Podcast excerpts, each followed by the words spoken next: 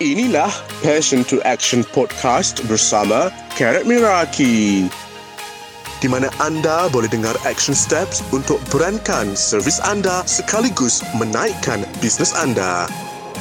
Jom kita dengar episod kali ini dengan host kita, Karat Miraki.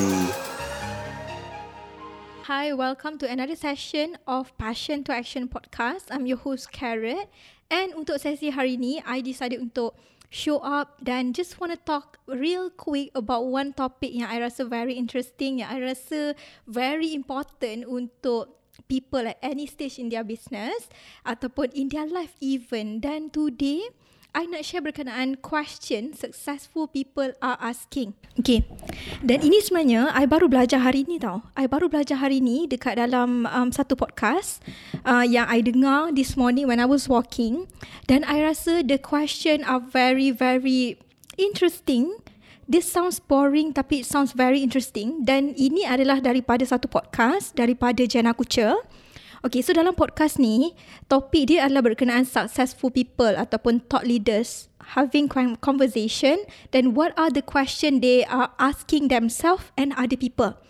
Dan I believe in this world of business. I rasa it's important for us to ask certain question yang sebenarnya bantu untuk kita move forward ataupun untuk have a better conversation with other people. Ha dan uh, I nak tanya kan, kalau you personally do you enjoy meeting people? Dan do you enjoy networking with other people? Kalau you jumpa orang kan, what are the question yang you selalu tanya?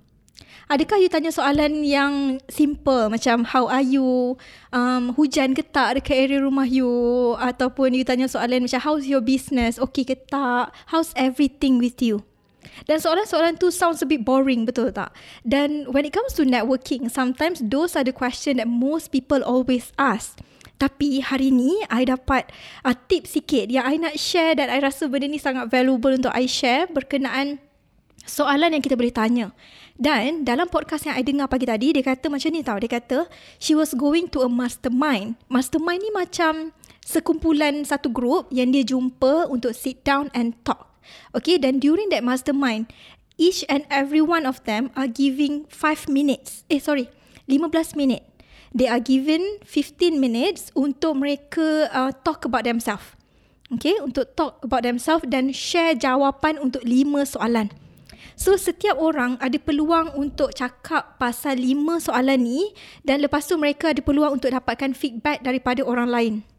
So today I nak share apa lima soalan yang orang yang berjaya ni tanya to each other. So bila kita networking ataupun bila kita jumpa orang lain, rather than asking simple question ataupun generic question, kita boleh tanya these five question untuk empower the relationship dan at the same time belajar sesuatu daripada orang lain. Okay, orang lain yang maybe depan sikit daripada kita ataupun more successful than us, we can learn something from the conversation. Dan this morning when I was listening to the podcast dan dia share pasal lima soalan yang orang yang berjaya tanya each other, I macam, oh my god, kenapa I tak tahu benda ni? So that's why Even though I baru je habis daripada sesi founder meet up session, which is sesi offline, I decided untuk show up sekejap, just untuk buat live dan share these five questions sebab I rasa is very very valuable. And bila I cakap valuable, it's not about the question tu dapat bagi you tips ataupun strategi ataupun hack untuk you improve you punya business, untuk you 10x you punya sale, tidak. Tapi it's transformational in term of diri kita okay, transformational in term of dalam diri kita. So the first question, I dah prepare punya notes sebab memang usually kalau I dengar podcast, I akan salin notes tau. I akan salin notes untuk I uh, macam uh, ingat balik. Dan I rasa that's what's valuable about podcast. Kita tak dengar sekadar dengar sebab kalau kita dengar sekadar dengar, sometimes kita lupa.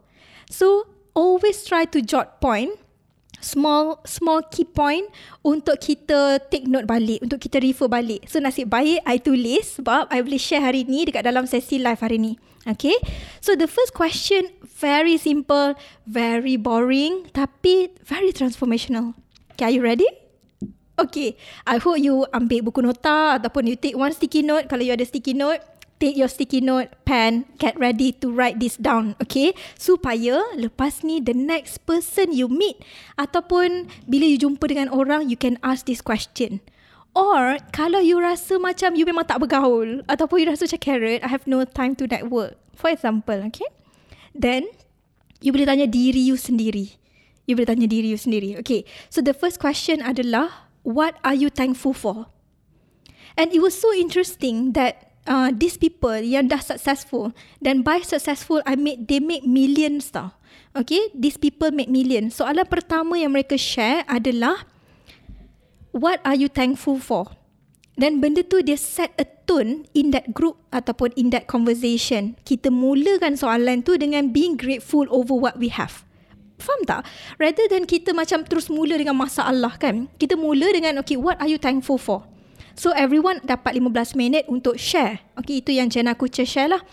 Dan bila I terfikir pasal soalan ni kan, macam I always forgot to ask myself that. Okay, sometimes um, in the morning ke, tak kisahlah kan, I forgot to ask, what am I thankful for? Dan even bila I jumpa orang, I pun tak terfikir untuk tanya benda tu. Like, what are you thankful for today? Such interesting question. Bila kita dengar jawapan tu daripada orang lain, dia membuka mata kita dan most of the time what she said adalah what people are grateful for is not the money they make. It's not about the um, apa? Okay, um content dia orang buat ni dapat sale dan sebagainya. It's not about that. Tapi it's about most of the people akan answer in term of like dapat more time with the family ataupun dia akan rasa ada dulu ada struggling dengan uh, pregnancy for example and then sekarang ni they're so grateful because they ada a support system you know? Most of the time the things that we are gro- grateful for is not in term of money ataupun is not in term of content kita convert. Okay? Most of the time dia akan ada daripada feeling yang kita dapat after we reach ataupun we achieve a certain things. Itu soalan yang pertama. Very powerful. Okay, soalan yang kedua adalah what is exciting for you? What is exciting for you right now? Dan soalan ni, I tak pernah tanya anyone tau. Dan I was surprised to hear, okay, oh rupanya successful people are asking other successful people, what is exciting for you? What is exciting for you? Okay, apa maksud soalan ni? Maksud dia macam ni tau.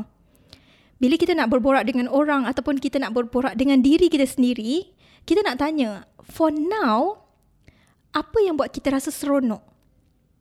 Kalau tanya you sekarang, can you answer that? Apa yang buat you seronok? What is exciting for you right now? Adakah seronok disebabkan uh, you tengah buat something new ataupun you tengah try going outside your comfort zone? You know what is exciting for you now? What is exciting for you now? So bila I dengar soalan tu, I macam terfikir tau. What is exciting for me now? I pun tak tahu. Ah, macam tu tau. So I try to dig deeper in the morning pagi tadi masa I go for a walk kan. Dan I rasa what most exciting for me sekarang ni adalah um, I decided untuk I decided untuk make some shift tau dalam business I in term of operation, in term of um, marketing dan sebagainya. Dan for me, the most exciting thing sekarang ni adalah my latest project, the Alpha Project. Sebab I really want to bring it to life supaya dia memang boleh transform other people life. So Alpha Project ni adalah something yang kita buat, um, kita baru launch last year. Dan I was really excited for that. I ada big mission dan big goals yang I'm trying to achieve with this project tau. Dan I rasa macam, oh, ha, ya, I'm really excited about that.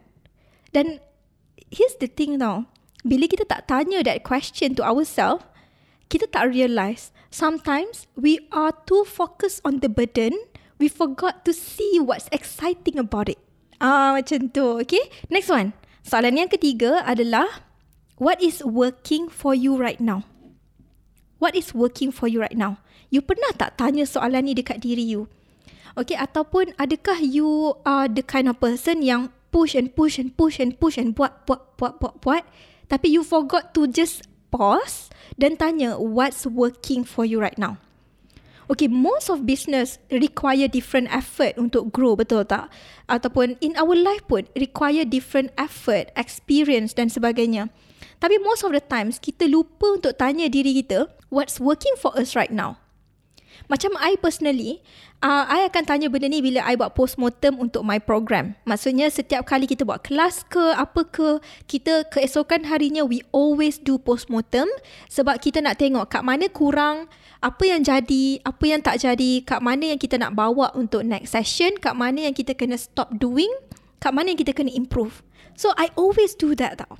Tapi kan, I rarely do that for my business and for my life. Okay, I rarely do that for my business and for my life. I sibuk kepada program sahaja. Dan bila I dengar this question, I was stunned. I tanya diri I, what's working right now in your life? So maybe what's working right now macam I, I realise that uh, what's working adalah me going out in the morning to take a walk sambil dengar podcast. I start my day with journaling and with exercise, simple exercise and also with learning. Itu tiga benda that really work for me. So, benda tu dia set me up untuk success. Dia set me up untuk buat I rasa macam excited for the day. It put me in a better mood dan it put me in a exciting mood. Dia buat I excited untuk go through the day. So imagine like before this maybe ada stage di mana I pegang phone ataupun I pegang pagi-pagi je buka phone. Kalau you kan pagi-pagi je terus buka phone. Terus tengok okay ada buka social media baring sambil nak ambil mood nak bangun tu kan.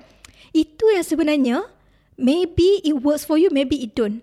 Tapi statistik ataupun science show if you wake up dan you buka phone first thing in the morning benda tu akan put you in a action mode. Maksudnya dia akan put you in a mode di mana you macam reactive.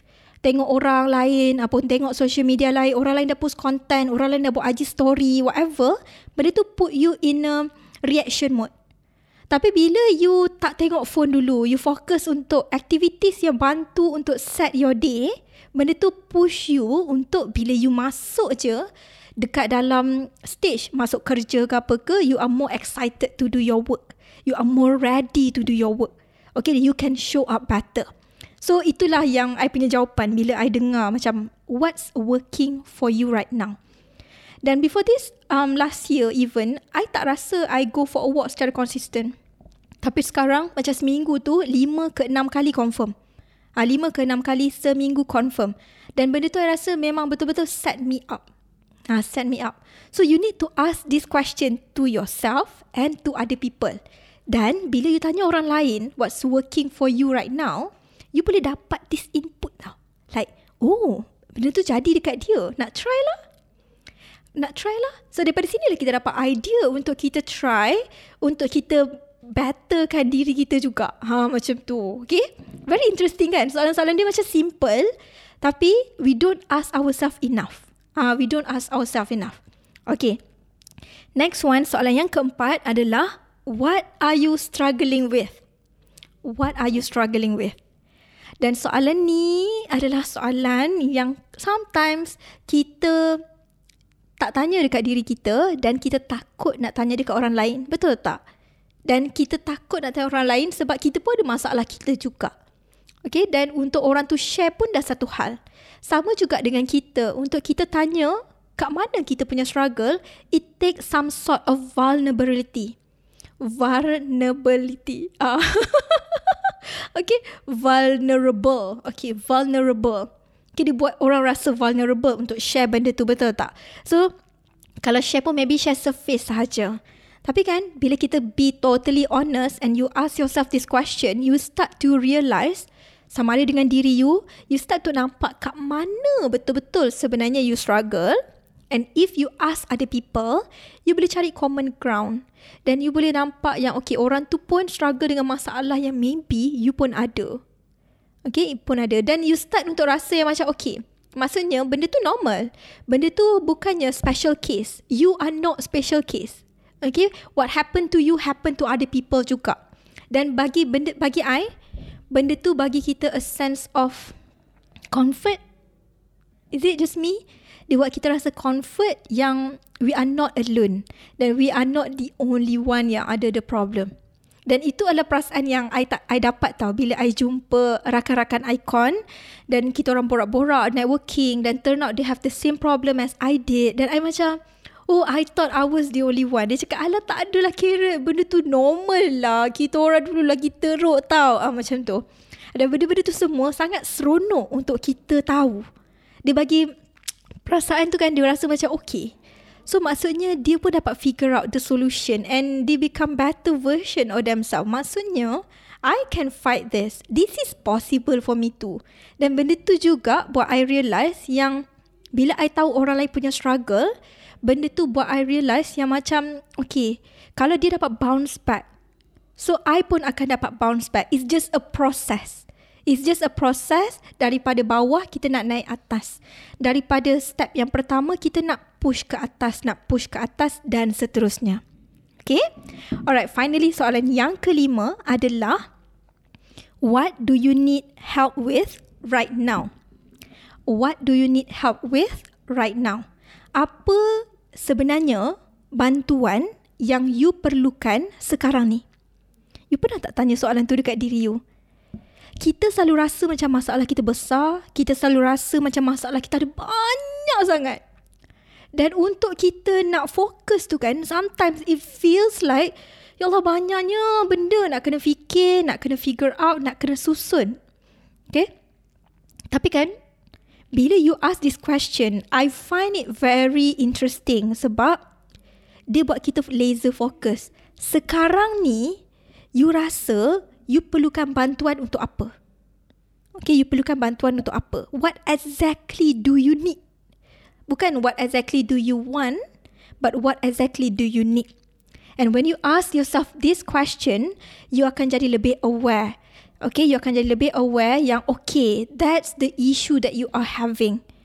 Okay, do you know the feeling di mana you rasa you have a lot or too much on your plate? Dekat pinggan you, dekat plate you ada terlalu banyak that you don't know what is your next step. Nak buat yang mana satu dulu? Ha. Tapi kan, imagine if you ask yourself laser focus, you tanya betul-betul, sekarang ni apa yang paling penting? sekarang ni apa yang wajib settle dulu? Do you think you can answer that question? Personally, I think we can. Sebab kita start untuk realise ada certain thing ni oh tak penting sangat. Okay, memang I nak kena fikir benda ni tapi it's not that important now. Ada certain thing tu memang kena settlekan sekarang sebab kalau yang ni tak settle, yang lain tak settle. So bila kita laser focus on asking ourselves this kind of question, we get better answer. So that's why asking this five question is actually baseline, but at the same time, we need to figure out how to ask better question supaya kita boleh dapat better answer. Ha, macam itulah. So itulah lima soalan yang I belajar hari ni daripada lima soalan yang I belajar hari ini daripada sesi podcast yang I dengar pagi tadi. So, I nak recap lagi sekali. Okay, soalan yang pertama adalah what are you thankful for? Okay, what are you thankful for? Soalan yang kedua adalah what is exciting for you? Apa yang buat you seronok? Apa yang buat you rasa macam best? Soalan yang ketiga adalah what is working for you right now? Apa yang you buat sekarang dan menjadi? Dan menjadi. Okay, soalan yang seterusnya yang keempat, what are you struggling with? Apa masalah yang you tengah struggle sekarang? Dan finally, soalan yang kelima adalah what do you need help with right now? Bila you tanya soalan berkenaan bantuan ataupun uh, nak minta tolong ataupun you want people to ask you for helps, for example, okay, soalan-soalan lima ni adalah fundamental. Okay, I ulang lagi sekali ya. Eh. These five question adalah soalan fundamental yang you boleh guna untuk tanya diri you, untuk tanya dengan orang lain bila jumpa mereka and at the same time I nak remind kita betulkan ataupun kita kemaskan soalan tu supaya kita dapat jawapan yang kita uh, kita nak. Kita nak and when we ask better question, we get better answer. Dan with this better answer kita boleh gunakan untuk apply dalam business kita dan juga apply dalam our life based on other people experience. Okay, it's all about learning from other people juga. Ha, bukan belajar daripada buku je, bukan belajar daripada podcast, online course, belajar daripada content social media. But at the same time, we want to learn from other people. Okay, we want to learn from other people supaya kita dapat go so much faster. Because I believe, I believe in this dalam business it's not about apa yang kita tahu. Tapi it's about learning from other people. Daripada experience yang kita boleh belajar daripada usahawan lain, okay, daripada mentor, daripada coaches, benda tu mempercepatkan proses kita untuk ke depan. Agree tak? Bila kita bila kita ada mentor, bila kita ada coach, bila kita ada rakan-rakan bisnes di luar field kita. Contohnya kalau kita buat bisnes makeup contoh.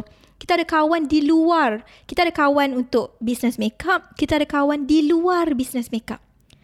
Bila kita ada semua ni, lagi cepat kita belajar.